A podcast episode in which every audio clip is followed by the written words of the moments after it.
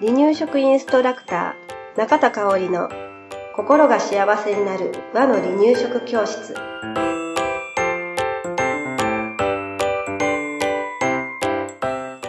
第136回です。番組アシスタントの山本智子です。よろしくお願いします。はいよろしくお願いします、えー今日から136137と、ミルクと母乳の話をしていきたいんですけれど、えーまず136回目の今日は、うん。ミルクに着目してみたいと思います。はい。うん。まあミルクっていうのは、えーあれね、うん。人工乳っていうことね、うん。粉ミルクっていうことなんですけれど、はい。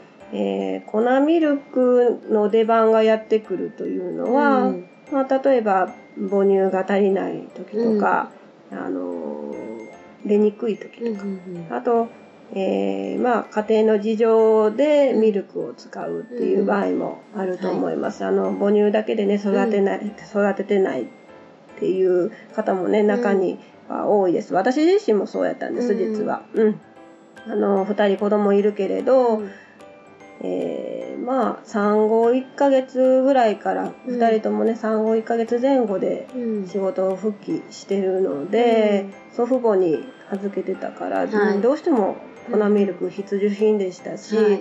まあ私の努力も足りなかったのかもしれないんだけれど母乳のでもうんそこまで多くなかったので、うん搾乳してまで、うんうんえーね、冷凍母乳してまで、うん。えー母乳が出なかったのうんで、えー粉ミルクは本当に大切うなん。ものでした。はい。で、えーまあそんな粉ミルク、うん。保育所に勤めていますと、うん。必ずね子供たちが飲むものの一つなので、はい。保育所のママからねうん。相談を受けることうんもうん。結構多い、特に最初は、ね、ね。うん母乳育児で、うん。えー育ててた方が仕事復帰でうん。初めて保育所でうん。粉ミルクってなると飲まなうんかったりっていうねこともあるしね、はい。うん、今日はねだからそんな粉ミルクのよくある質問についてね、お話をしていきたいと思います。はい、ではね、うん。まあ、えーこれは飲むよく飲む子うん。のお悩みでよくあるのが、はいすごく飲むうん。飲みたがるから、あのお腹いっぱいになるまで飲ませてもいいですか？って、うん。うん。規定量を超えてもいいかなっていう質問なんですね。はい。うん、でこれはね、うん。えー答えから言うと、うん。メーカーさんの規定量うんをうん。守った方がうん。いいかなということを、えーお伝えします。はい。うん。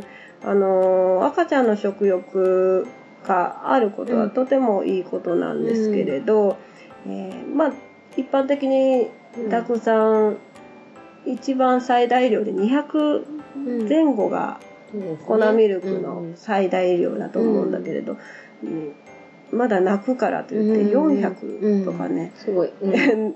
飲む子も中には過去、だねうん。過去過去いました。すごい。うんうんうん。400飲んできたんです先生って言われて。うんってなった時がありました。うんで大人で考えてみて。今そう考えて。考えてみましょう。あのん赤ちゃんのあのちっちゃいちっちゃい体で200を飲むこともうん本当にすごいと思うんです。はい。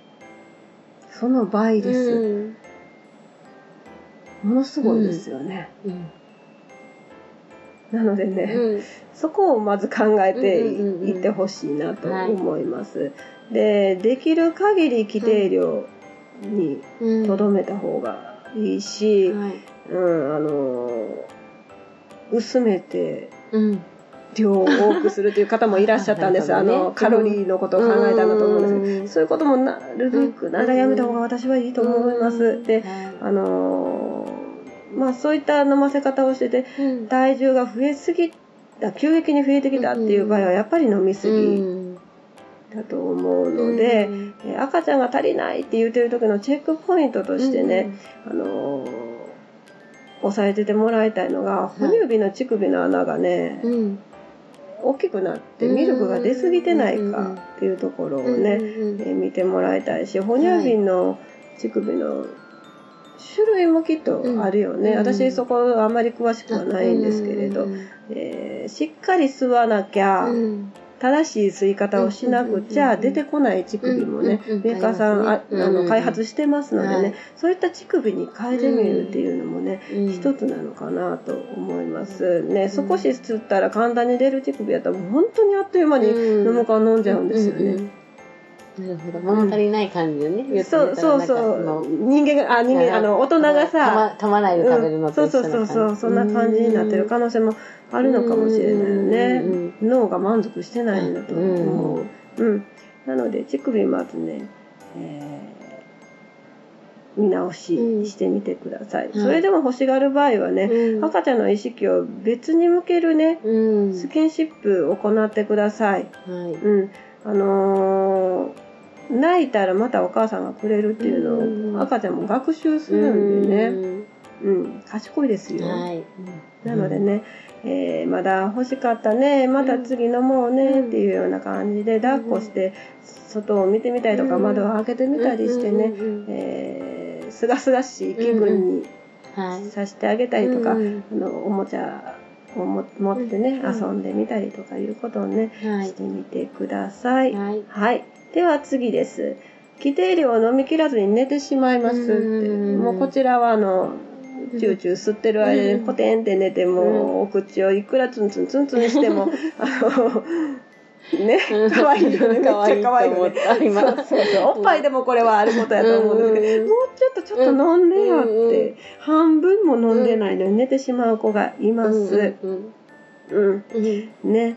あのーもうこうなったら、うん寝ることを優先させてあげてください。あの、多少飲まなくても大丈夫なのでね。うんあの、まずは、えー寝ることを優先して、うんまあ、長い目で見て体重が増えているかということをチェックしましょうね。順調に増えている場合は様子を見てあげましょう。で、ミルクの量ね、うん。あのーそうやって寝寝て飲み切らない時もうんあるし、急に飲み出す時もあるっていうのでね、あのやっぱ波っていうのが個人差がありますのでね、はい。えーそこまで深くうん気にしなくてもうん。大丈夫かなと思います。で、3ヶ月、あの、月齢にもよるんですけれどね、うん。あの、3ヶ月以降は特にね、ミルクは3、4時間空けましょうっていうのが、えー基本になってきます。はい。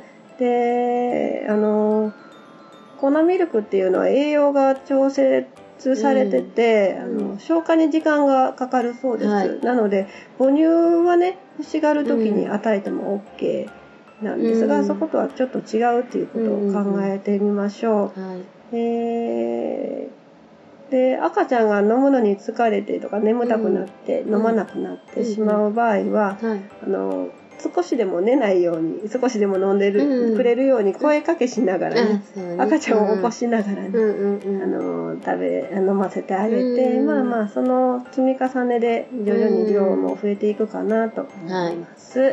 はい、では次です。はい。途中で集中力がなくなるのか、うん。遊び始めますっていう、最初はすごくごくごく飲んでたけど、うん。途中から乳首で「って言ってね。って遊び出してもなんか意識が全然集中してないなっていうのが分かる時がありますね。うんでこれ割とね多くの赤ちゃんに当てはまるのが、うん。ミルクがぬるくなって、確かにね。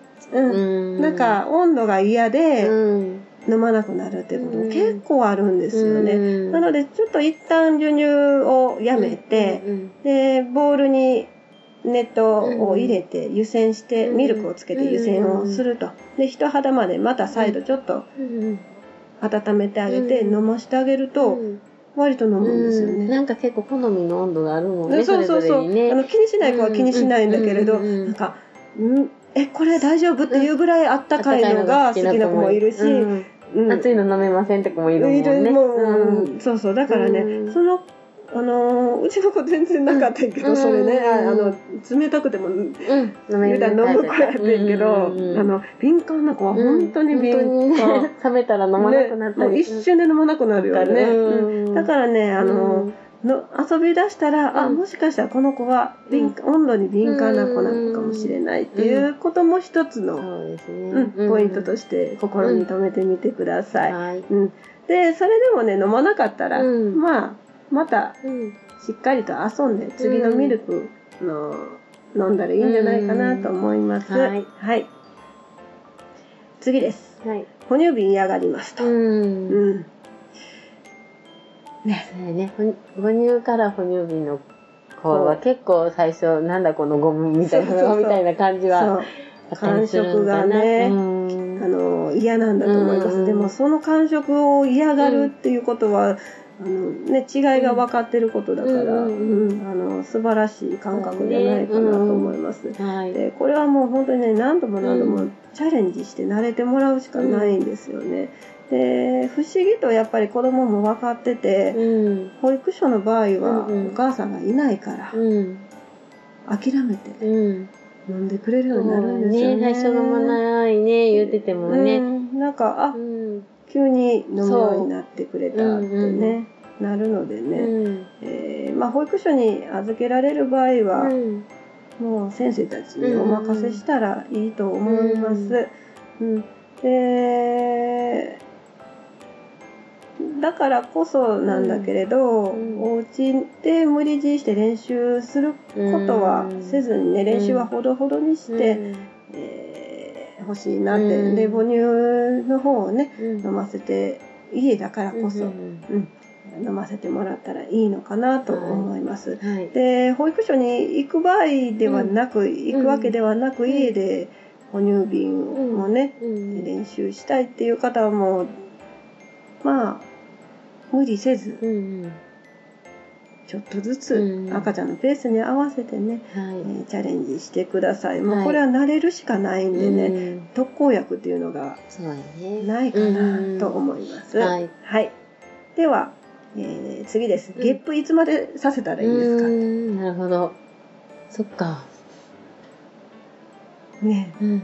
そうだよな。ねいつまでゲップさせましょうって育児書には書いてるけど、いつまでさせましょうっていうふうにはね、あ、そういえば、あ胃の形がね、変わってくるのはいつみたいになは思ってあそうかもしれないね。変わってくるというかね。でもうん。あの胃の形は見れないの見で、れないよ。そうそう。あのレントゲンを取らない限り見れないので、うんあのまあ赤ちゃんの様子を見てうん目安を2つはい用意しました。うん1つ目は、うんえー赤ちゃんが自分でゲップができるようになったら なんですって。なるほどね。ゲッゲプって。してる子はしてる、あの、うんうんミルクの中でゲプってしてるよ思っね。てね。うん。ああ、なるほど。あと二つ目、授乳後に背中をトントンしても、うんゲップがあんまり出なくなってきた。。って。なるほど。うん目安として何も考えたことがなかったか今か、こう、でも、でもなんか自分たちでのも感覚と感してはやってたけど、あ当てはまってるなって思ったそよ。う言語化されしてなかったから、わからへんかっただけ。ちょっと言語化してみました。ねわかりやすいです。ね、うんはい。次、うん。哺乳瓶はいつまで消毒したらいいんですか、うん。これもね、よくある質問なんですね。まあ、これ離乳食の時もそうなんだけど、食器はいつまで。ね消毒したらいいっていう質問をも受けますのでね、それと合わせてなんだけれど、はい。えーまあ一般的にね、うん。赤ちゃんが手に持ったおもちゃなんかを口に入れ始める時期になったら、うん哺乳瓶の消毒はしなくても良いと。うん。ね、他のものも舐めてみるからね。ね。っていうことです。うんうんまあ、もちろんきれいには洗ってほしいんですよ。うんうんうん。で、まあ、だけど定期的に、例えば3日に1回やろうとか1週間に1回やってみようっていうのは、そこはもうお母さんの加減でしてもらったらいいし、うん。例えば保育所だったらもう哺乳瓶使ってる時期だったら、うん。毎回毎回煮沸消毒ね、うちはさしてるんですけどね、えーお母さんが気になるんであれば、うん。してた方がより安心かなと思います。そして、えーさらに言うとね、うん例えば赤ちゃんの体調が悪いとかか家族の体調が悪い時もそうだと思うんだけれど、はいあのー不安な時期ってありますよね。うん今あのこの収録が1月半ばなんだけれど、インフルエンザがうん。流行ってるような時とかね、うんうん、そういう時はね、えーでえーいつも以上に、うん。うん、そういったお手入れ消毒とかのね、うん。お手入れをねしているとより安心なのかなと思います。はい。うん。はい。ではね、あのー最後まとめとしてはミルク飲む時間っていうのもやっぱり親子の大切なスキンシップのはい。時間なのでね、はい。えー赤ちゃんとお話ししながら楽しいミルクタイムうんにしてもらえたらなと思います。はい、はい。はいはい。今日もありがとうございました。ありがとうございました。離乳食インストラクター協会では人生80年の食事の土台作りをお伝えするお手軽な和の離乳食パクパクセミナーとじっくり学ぶ離乳食インストラクター協会2級1級講座を全国で開催しています。